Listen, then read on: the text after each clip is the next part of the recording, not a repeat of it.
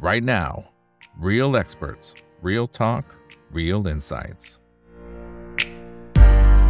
สวัสดีครับ สวัสดีเพื่อนนักลงทุนทุกคนนะครับ นี่คือไรนาวใบอิบันพศทุกเรื่องที่นักลงทุนต้องรู้นะครับ และสำหรับวันนี้สิ่งที่เราต้องรู้นะครับ ก็ยังคงเกาะติดเรื่องของอิสราเอลกับกลุ่มฮามาสนะครับ ซึ่งตอนนี้ก็เริ่มมีความวิตกกังวลนะครับ ว่าทางฝั่งของอิสราเอลนั้นน่าจะมีโอกาสเหมือนกันนะครับ ถ้าจับสัญญาณดูมีโอกาสที่จะบุกทางฝั่งของฉนวนกาซานะครับเป็นภาคพื้นดินนะครับ หลังจากตอนนี้จริงๆก็ถล่มทางอากาศอยู่ ซึ่งถ้าดูจากภาพข่าวก็ค่อนข้างอยู่ในสถานการณ์ที่น่ากังวลเลยทีเดียวนะครับ แล้วก็น่ากังวลไปมากกว่านั้น เมื่อคุณปูตินนะครับในช่วงไม่กี่ชั่วโมงที่ผ่านมานี่เองนะครับออกมาเตือนนะฮะบอกว่าสงครามอิสราเอลอาจจะลุกลามบานปลายออกนอกตะวันออกกลางด้วย นะครับเขาเห็นสัญญาณอะไรนั่นคือสิ่งเราจะวิเคราะห์กันนะครับแล้วก็ผลกระทบนะครับ scenario ฉากทัศน์ต่าง ๆ จะมีในรูปแบบไหนเดี๋ยวรอติดตามกันนะครับสำหรับนะครับท่านไหนที่ดูรายการ The Conversation by ถามอีกแล้วนะครับ ก็ลองเข้ามาคอมเมนต์กันได้นะครับ ว่าชอบไม่ชอบยังไงกับการพูดคุยกับทางด้านของพี่เบียร์นะครับอ่าก็มีการพูดคุยถึงทั้งชีวิตนะครับ ของคุณเบียร์วนนท์วรรณป้านะครับเป็น full time trader เนี่ยตั้งแต่เริ่มเลยนะครับเป็นเด็กขายไอศครีมนะครับแล้วก็มีการฝึกฝนนะครับจนกระทั่งประสบความสำเร็จเป็น full time trader ตอนนี้พอร์ตเป็นหลักร้อยล้านแล้วนะครับคนไหนที่ดูแล้วก็ ลองแสดงความคิดเห็นก็ได้นะครับ ถ้ายังไม่ได้ดูก็เชิญชวนเลยนะครับ จะได้ข้อคิดดีๆเยอะแยะมากมายนะครับเอาละครับสำหรับในช่วงนี้นะครับ ก็ได้รับเกียรติจากท่านของอาจารย์รุสตัมหวันสูครับเป็นอาจารย์ประจำภาควิชารัฐศาสตร์สาขาความสัมพันธ์ระหว่างประเทศ คณะสังคมศาสตร์มหาวิทยาลัยศรีนครินทร์วิโรจน์นะครับ สวัสดีครับอาจารย์รุสตัมครับผม ครับสวัสดีครับคุณอีกแล้วก็ท่านผู้ชมครับ ครับขอบคุณมากนะครับที่ให้เกี่ยวกับทางรายการนะครับเพราะอาจารย์เองก็เพิ่งจะสอนเสร็จพอดีพอดีเลยนะครับแต่ยังสละเวลาให้กับพวกเรานะฮะงั้นเดี๋ยวต้องมาวิเคราะห์กันโอ้โหแบบมันๆตามสไตล์ของอาจารย์รุสตัมนะครับคือสิ่งที่เราเห็นคือคำเตือนจากฝ่ายนั้นฝ่ายนี้นะครับอ่าคุณปูตินก็ออกมานะครับแล้วก่อนหน้านี้ก็ดูเหมือนจะมีคุณเอ่อประธานาธิบดีตุรกีก็บอกว่าปกป้องกลุ่มฮามาสนะครับบอกว่าไม่ใช่องค์กรก่อการร้ายต่างๆ คือมันเริ่มมันเริ่มมีสัญญาณจากปฏิกิริยาของหลาย ๆ ประเทศเข้ามาอยู่เหมือนกันนะครับอาจารย์รุสตัม อ่านสัญญาณตรงนี้ยังไงว่าฝั่งของความกุ่นนะครับตอนนี้มันทวีความรุนแรงมันอยู่ในความสุ่มเสี่ยงมากน้อยแค่ไหนนะครับแล้วการที่คุณปูตินออกมาพูดอย่างนี้ว่าเฮ้ยมันอาจจะลุกลามมันไป ออกนอกตะวันออกกลาง อันนี้เขาพูดเกินจริงไหมอาจารย์รุสตัมอ่านสัญญาณหน่อยครับ ครับผมครับก็นับตั้งแต่เหตุการณ์วันเสาร์ที่เจ็ดตุลานะครับที่กลุ่มฮามาสนั้นเนี่ยนะก็ได้ ใช้กำลังทางอากาศแล้วก็พื้นดินนะเข้าไปนะในอิสราเอลนะซึ่งก็อิสราเอลนั้นก็ได้ตอบโต้นะกลุ่มฮามาสนะครับ ซึ่งกระทั่งถึงปัจจุบันนี้เนี่ยนะเรียกได้ว่ากลายเป็นจำนวนตัวเลขผู้เสียชีวิตนี้เนี่ยมันมากมายมากนะรวมแล้วในฝั่งของฝั่งของปาเลสไตน์เนี่ยทะลุไป 6,500 คนไปแล้วนะในวันนี้นะนับ นับตั้งแต่ที่นับตั้งแต่ที่ทางอิสราเอลเนี่ยได้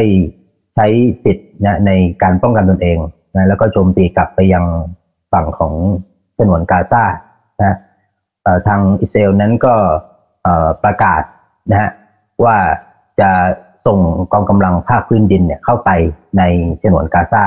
ประกาศว่าจะส่งนะหมายความว่ากำลังเตรียมความพร้อมนะที่จะส่งนะครับ แต่กระทั่งถึงปัจจุบันนะอิสราเอลก็ยังไม่ได้ส่งเข้าไปนะตามที่ได้ประกาศไว้นะการที่อิสราเอลจะส่งกำลังเข้าไปในฉนวนกาซาเนี่ยอิสราเอลบอกว่ามีวัตถุประสงค์นะก็เพื่อที่จะถอนรากถอนโคนนะกลุ่มฮามาสนะแล้วก็อิสราเอลนั้นในในในนาทีของอิสราเอลนั้นเนี่ยก็จะก็เรียกว่าปลดปล่อยชาวปาเลสไตน์นะจากกลุ่มฮามาส นะหมายความว่าอิสราเอลบอกว่าฮามาสนั้นเนี่ยได้ใช้ชาวปาเลสไตน์เนี่ยเป็น human s h i e l หรือว่าเป็นโลกมนุษย์นะดังนั้นอิสราเอลนั้นจะปลดปล่อยชาวปาเลสไตน์เนี่ยจากกลุ่มฮามาสชาวปาเลสไตน์เนี่ยจะได้มีอิสระนะแล้วก็ภายใต้การปกครองนะของรัฐบาลนี่ยที่ไม่ใช่กลุ่มฮามาสเพราะฉะนั้นฮามาสนั้นเป็นคู่กรณีหลักนะของทางอิสราเอลนะแต่กระทั่งถึงปัจจุบัน land operation หรือว่าการส่งกำลังภาคพื้นดินเข้าไปนั้นเนี่ยก็ยังไม่ได้เกิดนะท่ามกลางความหวาดวิตกนะว่าการส่งกำลังภาคพื้นดินเข้าไปนั้นเนี่ยมันจะเป็นการก้าวข้าม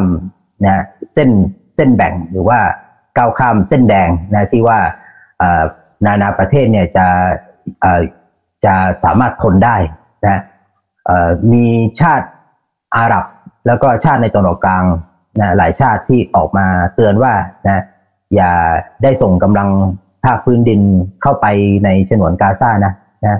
ไม่ว่าจะเป็นชาติที่ลงนามในสนธิสัญญาสันนิภาพกับอิสราเอลแล้วเนี่ย ไม่ว่าจะเป็นอียิปต์หรือว่าไม่ว่าเป็นจอร์แดนนะซึ่งที่ผ่านมาเนี่ยรอบสิบยี่สิบปีที่ผ่านมาเนี่ยก็เป็นมิตรกับอิสราเอลนะแต่รอบนี้เนี่ยชาติที่ เป็นมิตรกับอิสราเอลนั้นเนี่ยนะทุกวันนี้เนี่ยก็ออกมาเสียงแข็งนะว่าอย่าให้มีเหตุการณ์นั้น หรือว่ากรณีของตุรกีเนี่ยซึ่งอยู่ทางด้านตอนเหนือนั้นนะก็ออกมาเตือนว่าอย่าให้มีเหตุการณ์ที่ส่งกำลังภาคพื้นดินไปนะแต่ว่าก่อนที่จะส่งเข้าไปฮะทุกวันเหตุการณ์ที่เกิดขึ้นทุกวันนี้เนี่ยการที่อิสราเอลได้ใช้กำลังนะทางอากาศ เพื่อที่จะโจมตีเข้าไปยังแผ่นดินของกาซานั้นเนี่ย ก็ถูกคัดค้านนะโดยชาติเพื่อนบ้านรอบๆ รวมทั้งชาติอาหรับ แล้วก็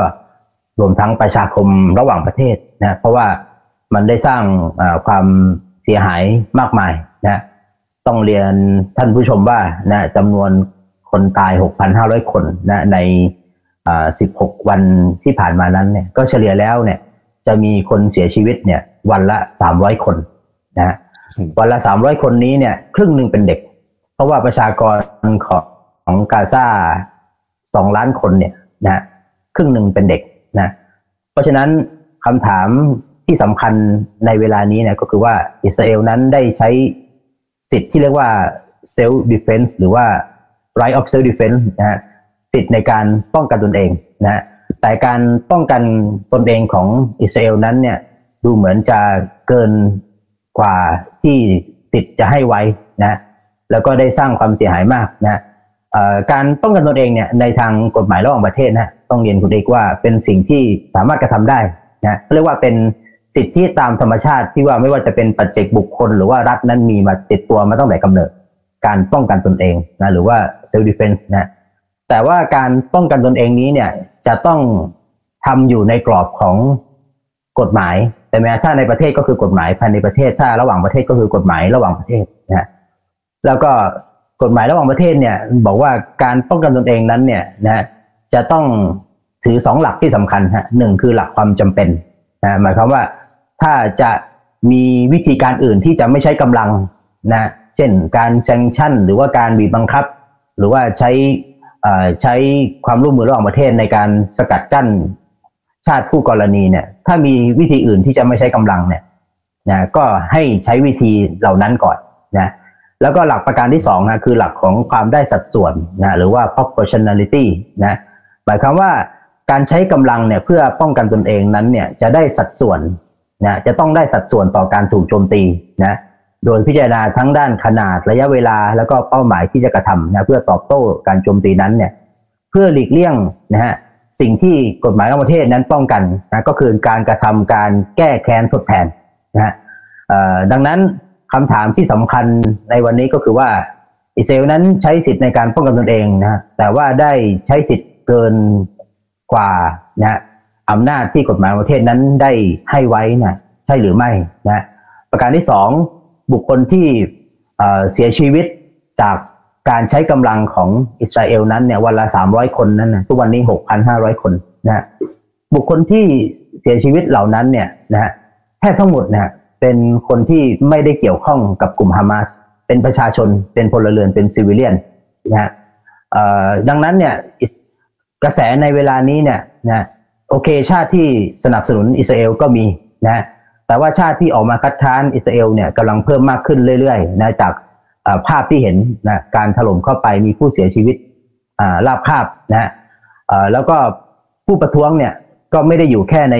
โลกอาหรับ หรือว่าในชาติมุสลิม เราเห็นการประท้วงครั้งใหญ่ที่เกิดขึ้นที่สเปนเกิดการประท้วงในสหรัฐอเมริกา เกิดการประท้วงในอังกฤษนะแล้วก็ผู้ประท้วงเหล่านั้นก็เป็นคน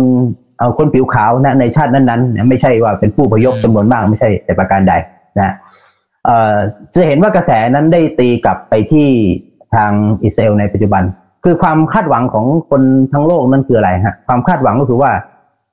จะให้ยุตินะ วิกฤตหรือว่ายุติสงครามนี้นะความคาดหวังเนี่ยได้ฝากไว้เนี่ยกับบรรดาชาติมหาอำนาจต่างๆนะปรากฏว่าเมื่อคืนนี้เนี่ยก็มีการนำเสนอนะร่างมติเพื่อที่จะให้มีการหยุดยิงในคณะมนตรีความมั่นคงสหประชาชาตินะแล้วก็ทางผู้เสนอก็คือรัสเซียนะปรากฏว่าข้อเสนอที่จะให้มีการหยุดยิงที่จะให้ออกเป็นมติสหประชาชาตินี้เนี่ยนะฮะ สหรัฐอเมริกาได้ใช้สิทธิ์สหรัฐอเมริกาได้ใช้สิทธิ์ในการยับยั้งหรือว่าการวีโต้ทำให้ร่างมตินี้เนี่ยไม่สามารถออกเป็นมติมาได้นะสาเหตุเพราะว่าสหรัฐอเมริกาบอกว่าในร่างมตินี้ไม่ได้ระบุว่าฮามาสนั้นเป็นกลุ่มขอการร้ายนะทีนี้ในเมื่อไม่สามารถที่จะบังคับใช้หรือว่าออกเป็นมติออกมาได้นะเท่ากับว่าทางอิสราเอลนั้นเนี่ยก็ยังสามารถที่จะกระทำเหตุการณ์ทุกวันนี้ต่อไปได้นะ แล้วก็สหรัฐอเมริกานั้นได้ได้รับรองหรือว่ายืนยันสิทธิ์ในการป้องกันตนเองนะของอิสราเอลนะแต่ก็คำถามของผู้คนทั้งโลกในเวลานี้แหละฮะเมื่อมองเข้าไปว่าบรรดาเด็กที่เสียชีวิต บรรดาคนแก่ที่เสียชีวิตนะคนที่ว่าเสียชีวิตในเวลานี้เนี่ยพวกเขาไม่ได้มีส่วนนะกับความขัดแย้งเลย แต่ว่าทำไมพวกเขาต้องได้รับผลกระทบจากความขัดแย้งนี้นะ ในคำถามที่คุณนิกถามว่าความน่ากลัวของตัวนี้เนี่ย นอกจากการถล่มเข้าไปในกาซาจะเป็นความน่ากลัวแล้วน่ากลัวในระดับไหนฮะมีตัวเลขออกมาบอกว่านะฮะจำนวนระเบิดที่ว่าอิสราเอลยิงเข้าไปในกาซาในเวลานี้รวมแล้วเนี่ยหนึ่งหมื่นสองพันตันนะซึ่งตลอด 18 วันที่ผ่านมาเนี่ยนะหนึ่งหมื่นสองพันตันนี้เนี่ย มันมีอนุภาพเนี่ยนะฮะ มากกว่าระเบิดปรมาณูที่สหรัฐอเมริกาทิ้งในฮิโรชิมาเนี่ยกว่า 1.5 เท่าไปแล้วนะแต่คำถามคือว่าทำไมเหตุการณ์เหล่านี้เนี่ย มันยังคงดำเนินต่อไปได้ทำไมประชาคมระหว่างประเทศไม่สามารถที่จะหยุดยั้งเหตุการณ์เหล่านี้ได้นะคณะมนตรีความมั่นคงเป็นที่คาดหวังในการก่อตั้งมาว่าจะยุติความขัดแย้งระหว่างประเทศนะแต่จุดอ่อนของคณะมนตรีความมั่นคงก็คือว่าความขัดแย้งใดเนี่ยที่ ไปยุ่งเกี่ยวหรือว่ามีส่วนเกี่ยวข้องนะกับชาติมหาอำนาจเนี่ยจะไม่สามารถใช้เป็นเวทีในการแก้ไขปัญหาความขัดแย้งได้นะเช่นเดียวรอบนี้ก็ดูเช่นเดียวกันนะความคาดหวังที่มีต่อสหรัฐอเมริกานะผมถามนิสิตเมื่อกี้นะว่ามีความคาดหวังยังไงเกี่ยวกับสหรัฐอเมริกาบ้างเขาบอกว่าในฐานะชาติมหาอำนาจ คาดหวังสหรัฐอเมริกานั้นจะใช้อำนาจที่มีสัพพกำลังที่มีนะทรัพยากรที่มีในการที่จะยุติความขัดแย้งนะ ในการที่จะยุติความรุนแรง ในการที่จะบังคับใช้นะไม่ว่าจะเป็นบทบัญญัติต่างๆ ที่จะยุติความขัดแย้ง นั่นคือสิ่งที่ผู้คนคาดหวังจากสหรัฐอเมริกาว่านะจะต้องยุติความขัดแย้ง แต่หากว่าสหรัฐอเมริกานั้นเลือกข้างความขัดแย้ง หรือว่าไม่ได้ใช้กำลังที่มีเพื่อที่จะยุติความขัดแย้ง มันเท่ากับสหรัฐอเมริกานั้นเนี่ยกำลังให้ไฟเขียวนะกับทางอิสราเอลในการที่จะเข็นฆ่าผู้คนในปาเลสไตน์ นะนั่นคือประเด็นที่สำคัญ แล้วก็ประเด็นที่คุณนิกถามเมื่อกี้เนี่ยนะว่าความน่ากลัวนะของเหตุการณ์หลังจากนี้คืออะไรนะความน่ากลัวคือว่าหากว่าอิสราเอลนั้นเนี่ยได้ส่งกำลังภาคพื้นดินเข้าไปนะความน่ากลัวมันอยู่ตรงไหนฮะประการที่หนึ่งจะมีผู้เสียชีวิตจำนวนมาก ทุกวันนี้ก็มากเกินกว่าที่จะจินตนาการได้แล้ว แต่ถ้าส่งเข้าไปเนี่ยจะมีคนที่เสียชีวิตจากการสู้รบเนี่ย มากกว่านี้นะประการที่สองนะความน่ากลัวนั้นเนี่ยมาจากท่าทีของชาติเพื่อนบ้านอิสราเอลแล้วนะหลายชาติที่อิสราเอลเชื่อว่าเป็นมิตรแล้ว หรือว่ายังไงก็แล้วแต่ต้องไม่คัดค้านอิสราเอลนะทุกวันนี้ออกมาเตรียมกำลังลบ ทุกวันนี้เนี่ยออกมาพูดอย่างชัดเจนว่า อย่าล้ำเส้นละอย่าส่งกำลังเข้าไปในอิสราเอลนั้น อย่าส่งกำลังเข้าไปในกาซาอย่างเด็ดขาด ถ้าอิสราเอลส่งกำลังเข้าไปในกาซานะสิ่งที่ว่ามันจะเกิดคืออะไรนะเราอาจจะเห็นนะฮะเราอาจจะเห็นนะฮะการที่บรรดารัฐเพื่อนบ้านของเซลนั้นเนี่ย ร่วมกันใช้กำลังเพื่ออินเทอร์เวนนะเพื่อแทรกแซงการที่อิสราเอลส่งกำลังทหารเข้ามาในฉนวนกาซาแล้วมันก็จะกลายเป็นสงครามนะฮะระหว่างชาติอาหรับกับอิสราเอลอีกครั้งหนึ่งนั่นคือสิ่งที่เราไม่ต้องการที่จะเห็น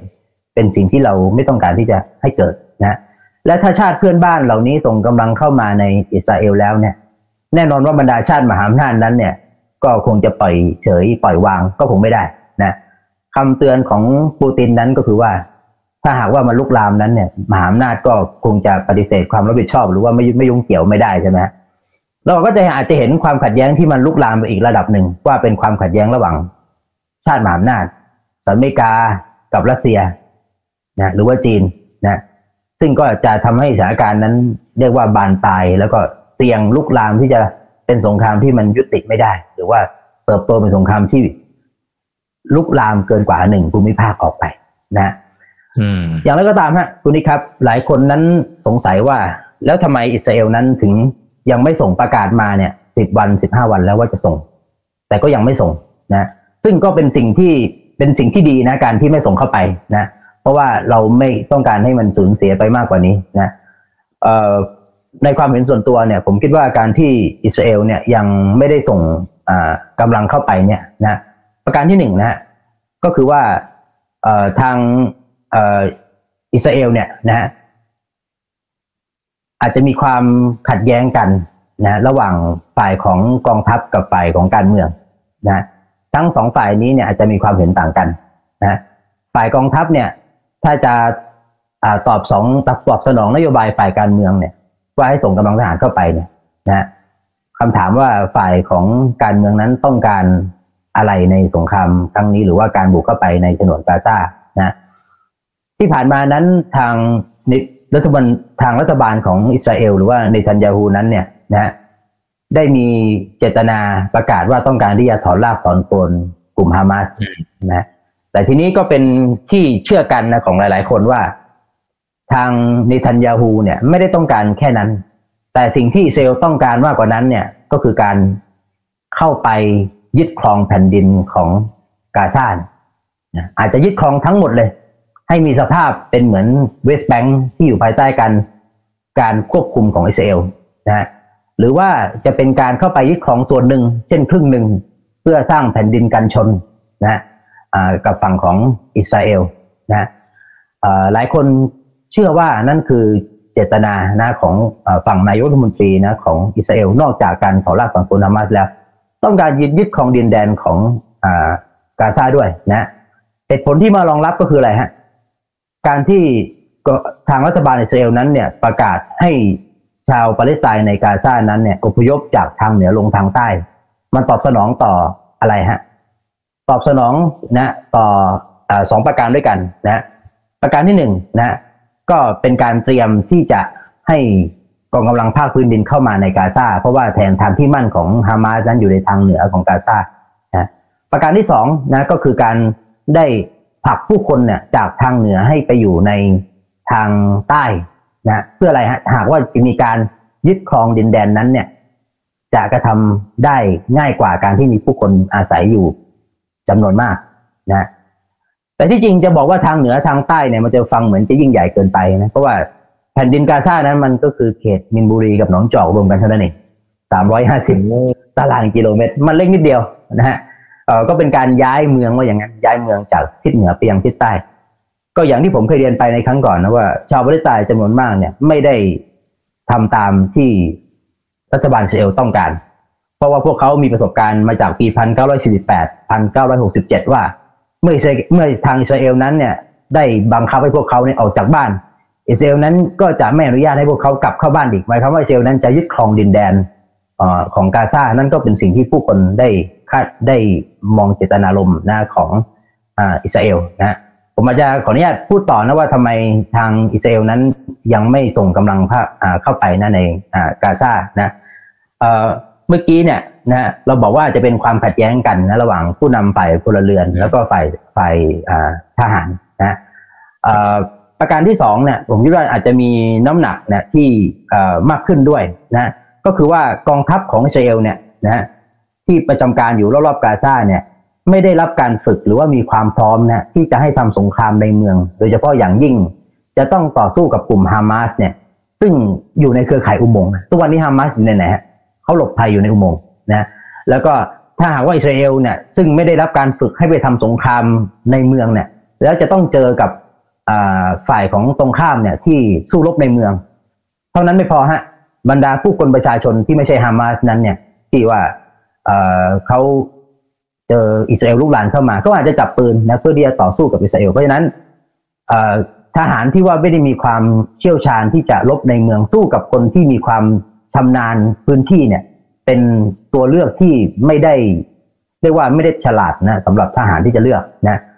นอกจากนั้นแล้วนะกำลังสำรองอิสราเอลสามแสนห้าหมื่นคนที่เรียกมานั้นเนี่ย มากมากมากเยอะมากนะฮะอิสราเอลกำลังสำรองจากประชาชนที่ว่าเป็นกำลังสำรองคือว่าคนที่ทำอาชีพทั่วไปฮะแต่ว่าถูกเรียกมาในยามสงครามนั้นเนี่ยจำนวนมากนั้นเนี่ย ไม่คนไม่ใช่คนที่พร้อมที่จะไปรบในเมือง เป็นคนที่ว่าเป็นอ่าพลเป็นพลเรือนที่ว่าเป็น กำลังสำรองนะดังนั้นหากว่าจะส่งเข้าไปเนี่ย จะต้องผ่านการอบรมนะฮะที่จะเข้าไปอ่าสู่สงครามยกตัวอย่างเช่นรัสเซียฮะก่อนที่รัสเซียจะส่งกำลังสำรองเนี่ยเข้าไปในยูเครนนั้นเนี่ยรัสเซียใช้เวลา60วันนะในการอบรม หรือว่าฝึกอบรมทหารเหล่านี้ให้พร้อมที่จะไปทำสงครามนะในยูเครนมันใช้เวลาอ่ามากกว่านั้นนะ แล้วก็อีกเหตุผลหนึ่งนะผมคิดว่านะฮะอิสราเอลเนี่ยก็หวาดเกรงว่ามันจะเจอแนวรบหลายทิศทางฮะทุกวันนี้ถ้าคุณติ๊กแล้วก็ท่านผู้ชมเห็นเนี่ยจะเห็นว่าในทางตอนเหนือที่ติดกับเลบานอนนั้นเนี่ยก็มี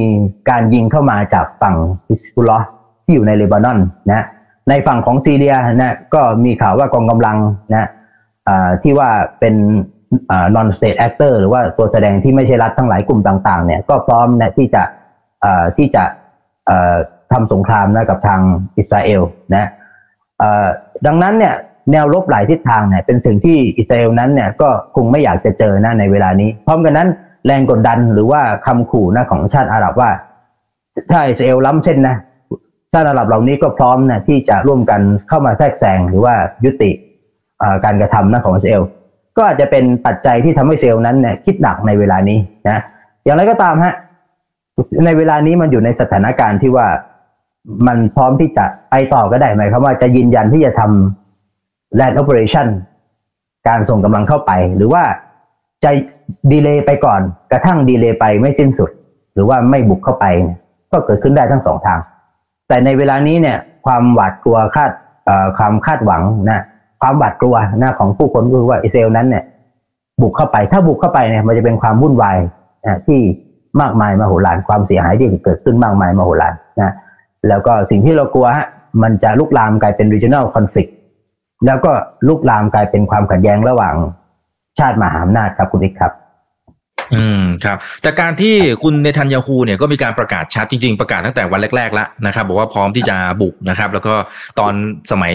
สัปดาห์ก่อนหน้านู้นก็บอกว่าเดี๋ยวจะให้คนอพยพ 1.1 ล้านคนนะครับ แล้วก็อย่างที่อาจารย์บอกก็ยังไม่ได้บุกเข้าไปสักทีซึ่งเป็นเรื่องที่ดีนะครับ แต่ถ้าสมมติเขาไม่บุกจริง ๆนะครับ ซึ่งหวังว่าจะเป็นแบบนั้นนะฮะเพียงแต่ว่าถ้าไม่ทำถ้าไม่บุกเนี่ย มันอาจจะทำให้ถ้าพูดภาษาบ้านๆเราก็คือ เขาเสียรังวัดหรือเปล่าเขาประกาศแบบชัดขนาดนั้นอะไรเงี้ยครับแล้วก็พยายามที่จะหาแนวร่วมอะไรว่านไป แล้วการที่เขาสมมติอยู่ๆเขาถอยสมมติไม่บุกขึ้นมาเนี่ย มันจะทำให้ความน่าเชื่อถือหรืออะไรก็ตามในในมุมของของการเมืองเนี่ยมันอาจจะเสียไปไหมครับอาจารย์ มันก็เลยสุดท้ายเขาเลยต้องลุยหรือเปล่า จากจากประเด็นนี้ฮะครับต้องดูที่เป้าหมายนะของอิสราเอลในการในการอ่าทำสงครามในครั้งนี้นะเป้าหมายประการที่หนึ่งก็คือเพื่อตอบโต้แหละฮะในการที่ ทางปาเลสไตน์หรือว่าฮามาสนั้นได้ได้ใช้กำลังเข้ามานะอิสราเอลก็ตอบโต้นะอ่านั่นคือเป้าหมายประการที่หนึ่งเพื่อจะให้ประชาชนหรือว่านะให้กับอ่าผู้ที่สนับสนุนเนี่ยนะประชาชนทั้งหลายเนี่ยเห็นว่า รัฐบาลได้เอ่อใช้กำลังความสามารถทุกอย่างเท่าที่มีนั้นเนี่ยเพื่อตอบโต้นะอย่าง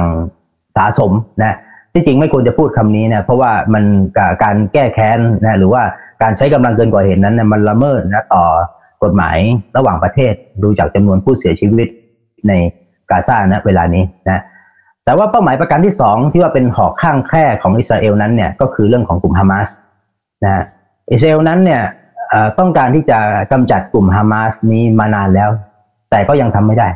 ถามว่าทำไมต้องกำจัดกลุ่มฮามาสเนี่ยสถานะของกลุ่มฮามาสนั้นเนี่ยนะฮะเป็นพรรคการเมืองซึ่งเป็นรัฐบาล โดยพฤตินัยของปาเลสไตน์ในฉนวนกาซานะกลุ่มฮามาสนี้ลาเบลจากทางอิสราเอล แล้วก็สหรัฐอเมริกาอังกฤษว่าเป็นกลุ่มก่อการร้าย ในขณะที่ทางรัสเซีย ในขณะที่จีนนั้นเนี่ยไม่ได้เรียกกลุ่มฮามาสว่าเป็นกลุ่มก่อการร้ายแต่ว่าก็เป็นพรรคการเมืองนะทีนี้ที่ผ่านมานั้นเนี่ยถามว่าทำไมต้องกำจัดกลุ่มฮามาสทุกวันนี้ปาเลสไตน์มันมีอยู่สองพื้นที่ที่เหลืออยู่ฮะก็คือเขตเวสต์แบงก์แล้วก็ในฉนวนกาซา ในเขตเวสต์แบงก์นั้นถูกปกครองนะโดยรัฐบาลนะที่มาจาก Palestinian Authority นะหรือว่ากลุ่มหรือว่า PA ที่นำโดยกลุ่ม PLO ซึ่ง PLO PLO นั้นเนี่ยยอมรับสันติภาพกับอิสราเอล PLO นั้นเนี่ยรับความช่วยเหลือนะจากชาติตะวันตกนะแล้วก็ PLO นั้นเนี่ยไม่มีความเข้มแข็งนะในการที่จะในการที่จะต่อรองหรือว่าต่อสู้กับทางอิสราเอล แล้วก็ที่สำคัญนะ PLO นั้นไม่มีกองกำลังที่จะต้านทานอิสราเอลได้ จะต่างจากฮามาสนะที่อยู่ในกาซาซึ่งมีกองกำลังที่ต้านทานอิสราเอลได้ เพราะนั้นที่ผ่านมาอิสราเอลเนี่ยในรอบ 20 ปีที่ผ่านมาต้องการอะไรฮะต้องการที่จะกำจัดกลุ่มฮามาสแต่ว่าทำไม่ได้ ดังนั้นในคำถามของคุณเอกถ้าหากว่าไม่ได้ไปต่อคือว่าไม่ได้ land operation เข้าไปในกาซานั้นเนี่ยใช่ไหมเขาตอบโจทย์ข้อที่หนึ่งได้ละ ก็คือการสู้กลับ การสู้กลับนะจากการที่ถูกกระทำเขาสู้กลับนะแล้วก็จะมีผู้เสียชีวิตมากมายเท่าไหร่นะไม่รู้แต่ว่าเขาได้กระทำการสู้กลับแล้วตามความสามารถที่มีนะแต่ที่เขาจะไม่ได้ก็คืออะไรวัตถุประสงค์ข้อที่สองก็คือการถอนรากถอนโคนกลุ่มฮามาสถ้าหากว่าพวกเขาไม่บุกเข้ามานะในปาเลสไตน์นะเพราะนั้นเขาจะได้แล้วก็เขาจะเสียครับผม อืมอืมครับ อ่า โอเคครับ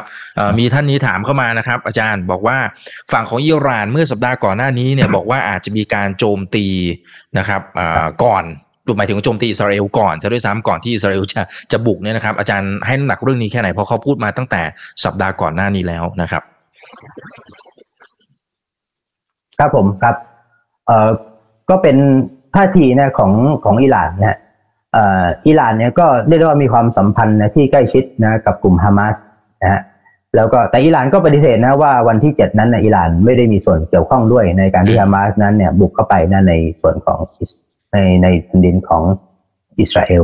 นะแต่ทีนี้ในคำขู่นะของอิหร่านนั้นเนี่ยนะผมก็คิดว่านะเป็นการแสดงท่าทีนะให้เห็นว่านะทาง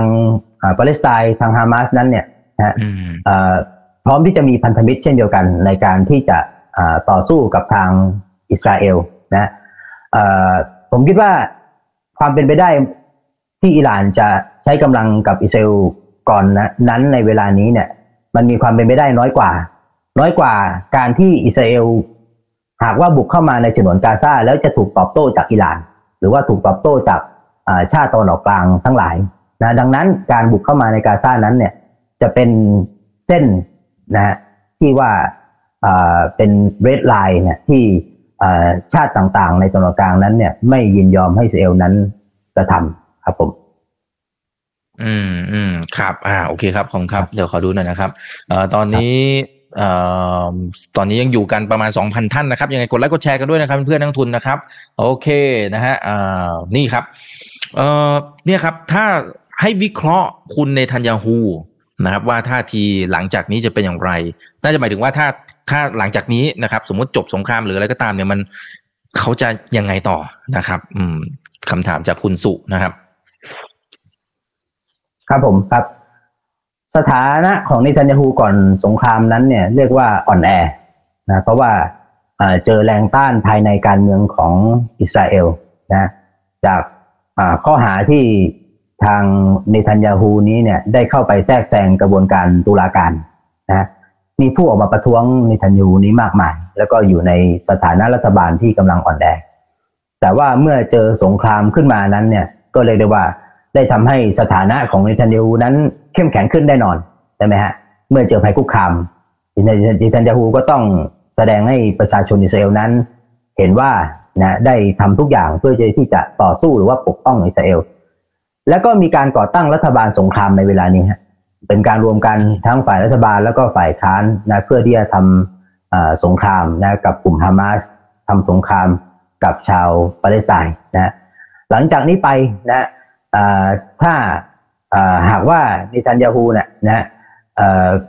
ไม่ไม่ว่าจะบุกเข้ามาในกาซาจะกำจัดกลุ่มฮามาสได้หรือไม่ได้นะแต่ว่าสิ่งที่ททาง เนทันยาฮูได้ทำให้ประชาชนอิสราเอลเห็นในวันนี้แล้วก็คือว่าได้ทำลายกาซาหรือว่าทำลายปาเลสไตน์นั้นเรียกได้ว่าเสียหายอย่างหนักแล้วนะหรือว่าเป็นการโต้กลับ หรือว่าเป็นการล้างแค้นเนี่ยนะที่ว่าได้สร้างความเสียหายอย่างมากนะแล้วนะแต่อาจจะไปไม่ถึงว่าจะทำลายกลุ่มฮามาสได้นะแต่อย่างไรก็ตามผมก็ยังเชื่อว่าในตันเนฮูนั้นก็ยังคงจะออยู่ในตำแหน่งต่อไปนะ พียงแต่ว่าการสนับสนุนนะของผู้คนนะอาจจะมากขึ้นนะจากผลงานในช่วงสงครามที่ผ่านมานะเพียงแต่ว่าก็จะไม่ได้บรรลุวัตถุประสงค์นะที่ต้องการกำจัดกลุ่มฮามาสครับ อืมอืมครับอ่าอาจจะอีกสักหนึ่งถึงสองคำถามนะครับ อ่า อย่างอันแรกนะครับ อาจารย์ให้น้ำหนักว่าอิสราเอลจะบุกเนี่ยนะน่าจะหมายถึงภาคพื้นดิน นะครับมากน้อยแค่ไหนนะครับแล้วก็ประเทศชาติอาหรับเนี่ยที่บอกว่าจะเข้ามาช่วยเนี่ยนะครับอันนี้เขาก็จะมาช่วยแบบร้อยเปอร์เซ็นต์เลยไหม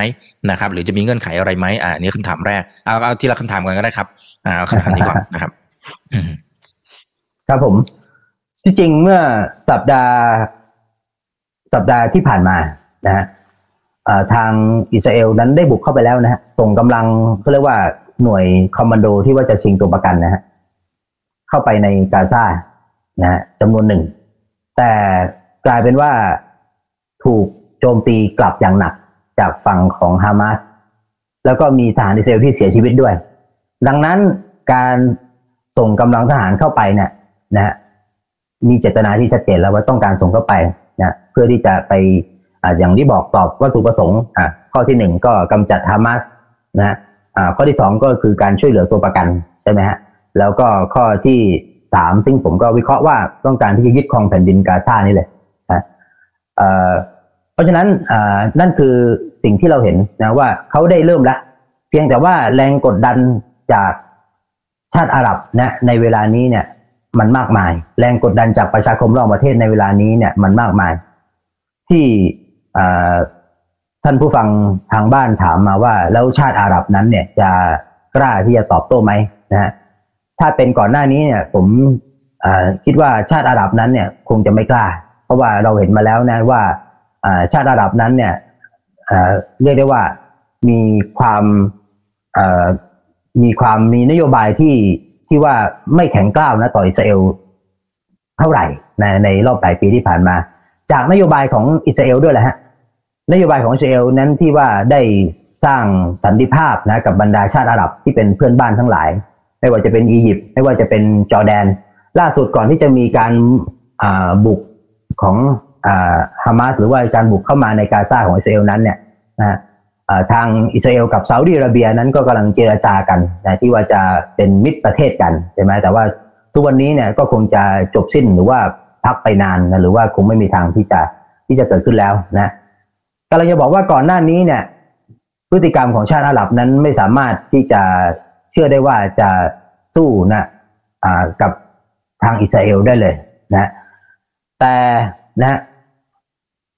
สิ่งที่อิสราเอลได้ประกาศทุกวันนี้เนี่ย อิสราเอลได้ได้ใช้เนเรทีฟที่กำลังจะบอกอาหรับว่าไงฮะบอกชาติอาหรับว่าฮามาสนั้นเป็นกลุ่มก่อการร้าย เรามาร่วมกันกำจัดกลุ่มก่อการร้ายปลดปล่อยแผ่นดินกาซานั้นจากกลุ่มฮามาสใช่ไหม แต่ชาติอาหรับต่างๆ ไม่ได้มองเช่นเดียวกันฮะเขาไม่ได้มองฮามาสว่าเป็นกลุ่มก่อการร้ายเขามองว่าเป็นรัฐบาลเป็นกลุ่มทางการเมืองนะแล้วก็เขาไม่เห็นด้วยนะกับการกระทำที่ว่าไปเข่นฆ่าผู้บริสุทธิ์ในฉนวนกาซานะและถ้าหากว่ามากไปกว่านั้นการส่งทหารเข้ามาเพื่อยึดครองดินแดนกาซานั้นเนี่ย ในความเห็นคิดของผมนะมีท่าทีที่แข็งกร้าวมากจากชาติอาหรับในเวลานี้ อาจจะเห็นลักษณะ intervention นะของชาติอาหรับเพื่อที่จะมา ผลักดันอิสราเอลนั้นให้ออกไปจากแผ่นดินของกาซานะในรอบหลายปีที่ผ่านมานั้น ถ้าจะถามผมคิดว่าอาหรับไม่ไม่ไม่กล้าที่จะเข้ามาในปาเลสไตน์หรือว่ามาช่วย แต่ว่ารอบนี้เนี่ยดูจากบริบทนะแล้วก็ปัจจัยต่างๆ เสียงของชาติหลับแล้วนั้นเนี่ยนะผมเชื่อว่ามีโอกาสมากกว่าในอดีตที่ผ่านมา หรือว่าเป็นไปได้สูงเลยที่ว่าชาติหลับจะเข้ามาครับผม อืมอืมครับ อ่า ขอเป็นคำถามสุดท้ายนะครับอ่าท่านนี้บอกว่าคุณอภิเดชนะ บอกว่าปาเลสไตน์จะทวงถามดินแดนนะครับ ที่ยกให้อิสราเอลคืนได้หรือไม่ ปาเลสไตน์จะทวงถามดินแดนที่ยกให้กับอิสราเอลไปนั้นเนี่ยคืนได้หรือไม่นะที่จริงที่ผ่านมาเรียกว่าปาเลสไตน์ไม่ได้ยกให้อิสราเอลนะฮะแต่ว่าอิสราเอลนั้นได้ยึดครองดินแดนของปาเลสไตน์มาตั้งแต่นะ ปี 1948 กระทั่งถึงปัจจุบันนะแต่ถ้าดูในแนวทางของปาเลสไตน์ในการพูดถึงเรื่องดินแดนนะกับอิสราเอลแล้วเนี่ยตัวแทนของปาเลสไตน์ที่ผ่านมาก็คือกลุ่ม PLO นะนำโดยยัสเซอร์อาราฟัตนะทางกลุ่ม PLO เนี่ยแล้วก็ปัจจุบันก็คือรัฐบาล PA ของปาเลสไตน์นั้นเนี่ยได้พูดว่าถ้าจะก่อตั้งรัฐปาเลสไตน์เอกราชนั้นเนี่ยให้ถือเอาดีแผนที่ ก่อนสงครามปี 1967 นะ หมายความว่าจะมีดินแดนกาซากับดินแดนเวสต์แบงค์ที่แยกออกจากกันนะโอเค แยกออกจากกันแต่ว่าก่อตั้งให้เป็นประเทศปาเลสไตน์กราชขึ้นมา แต่ในความเป็นจริงในทางปฏิบัติคืออะไรล่ะครับ หลังจากข้อตกลงสันติภาพออสโลนะระหว่างอิสราเอลนะกับกลุ่ม PLO เนี่ย ซึ่งก็ได้ให้กำเนิดรัฐบาลปาเลสไตน์ที่เรียกว่า PA ขึ้นมานะ ในปีพันเก้าร้อยเก้าสิบสามเนี่ยนะฮะผลที่เกิดขึ้นคืออะไรนะผลที่เกิดขึ้นก็คือว่าอิสราเอลนั้นเนี่ยนะในเขตเวสต์แบงค์เนี่ยนอกจากจะมีชาวปาเลสไตน์อยู่แล้วเนี่ยยังมีชาวอิสราเอลนั้นที่ได้เข้ามาตั้งนิคมถิ่นฐานในแผ่นดินที่ว่าเป็นเขตเวสต์แบงค์หรือว่าเป็นแผ่นดินที่ควรจะเป็นของปาเลสไตน์กระทั่งถึงปัจจุบันฮะเขาจะแบ่งเป็นโซน A B C นะฮะ อ่าโซน A นั้นปาเลสไตน์ปกครองตนเองส่วนส่วนโซน B C นั้นเนี่ยอยู่ภายใต้การควบคุมดูแลของอิสราเอลนะดังนั้นกระทั่งถึงทุกวันนี้เนี่ยแผ่นดินของปาเลสไตน์ที่ว่าถูกอิสราเอลยึดครองไปนั้นเนี่ยถ้าจะถึงจุดที่ว่าจะต้องประกาศเอกราชนะแล้วก็ยอมรับความเป็นจริงว่าส่วนหนึ่งจะเสียไปละแต่ว่าส่วนที่ปาเลสไตน์มีสิทธิ์จะได้ทุกวันนี้เนี่ยก็ยังคงมีชาวยูเนี่ยที่ว่าเข้ามา ตั้งนิคมหรือว่าตั้งถิ่นฐานในแผ่นดินของปาเลสไตน์เลยนะเท่านั้นไม่พอฮะในข้อเสนอของโดนัลด์ทรัมป์แผนสันติภาพของโดนัลด์ทรัมป์กับเนทันยาฮูตกลงกับเนทันยาฮูนะที่จะแก้ปัญหาเรื่องนี้เนี่ย ข้อเสนอของทรัมป์ในเวลานั้นก็คือว่า แผ่นดินในเวสต์แบงค์เนี่ยนะแผ่นดินเวสต์แบงค์ที่ว่าชาวยิวมาตั้งนิคม ชาวยิวเนี่ย หรือว่าชาวยิวมายึดครองในเวสต์แบงค์เนี่ยทางปาเลสไตน์ต้อง นะต้องมอบให้กับอิสราเอลหมายความว่าแผ่นดินที่ถูกยึดครองเนี่ยต้องมอบให้กับอิสราเอลแล้วก็ให้ยอมรับแผ่นดินปาเลสไตน์ที่มีสภาพเป็นหนูแทะ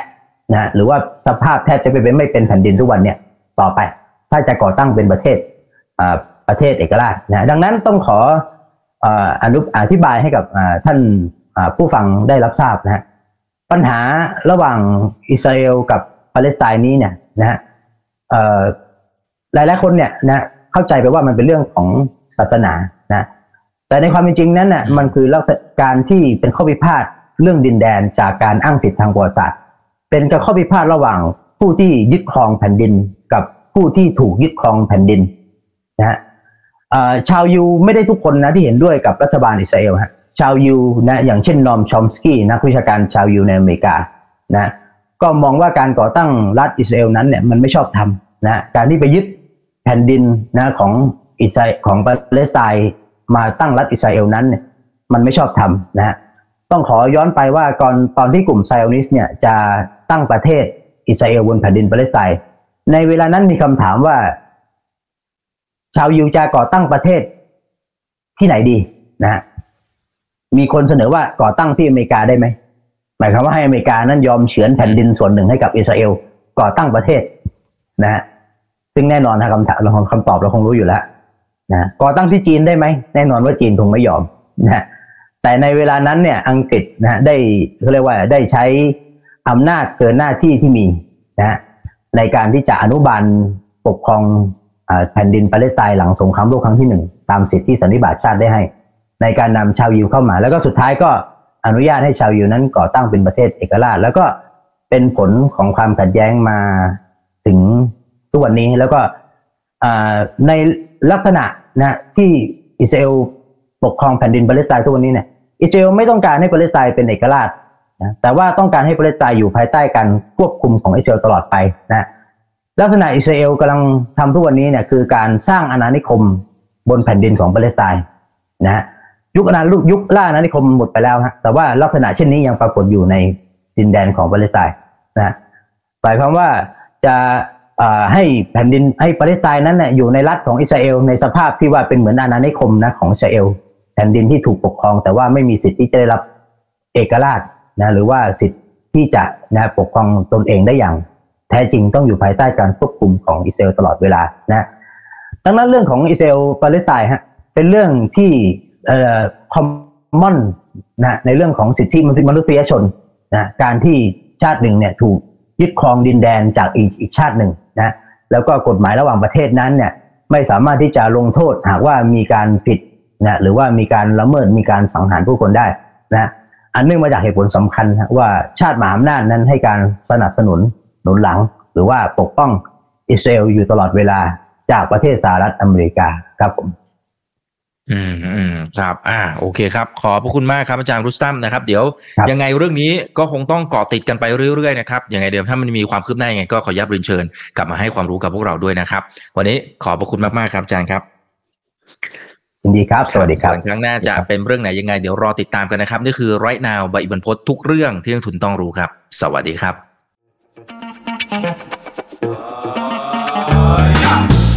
ถ้าชื่นชอบคอนเทนต์แบบนี้อย่าลืมกดติดตามช่องทางอื่นๆด้วยนะครับ ไม่ว่าจะเป็น Facebook, YouTube, Line Official, Instagram และ Twitter จะได้ไม่พลาดการวิเคราะห์และมุมมองเศรษฐกิจ และการลงทุนดีๆ แบบนี้ครับ อย่าลืมนะครับว่าเริ่มต้นวันนี้ดีที่สุด ขอให้ทุกท่านโชคดี และมีอิสรภาพในการใช้ชีวิต ผม อีกบรรพฒนาเพิ่มสุขครับ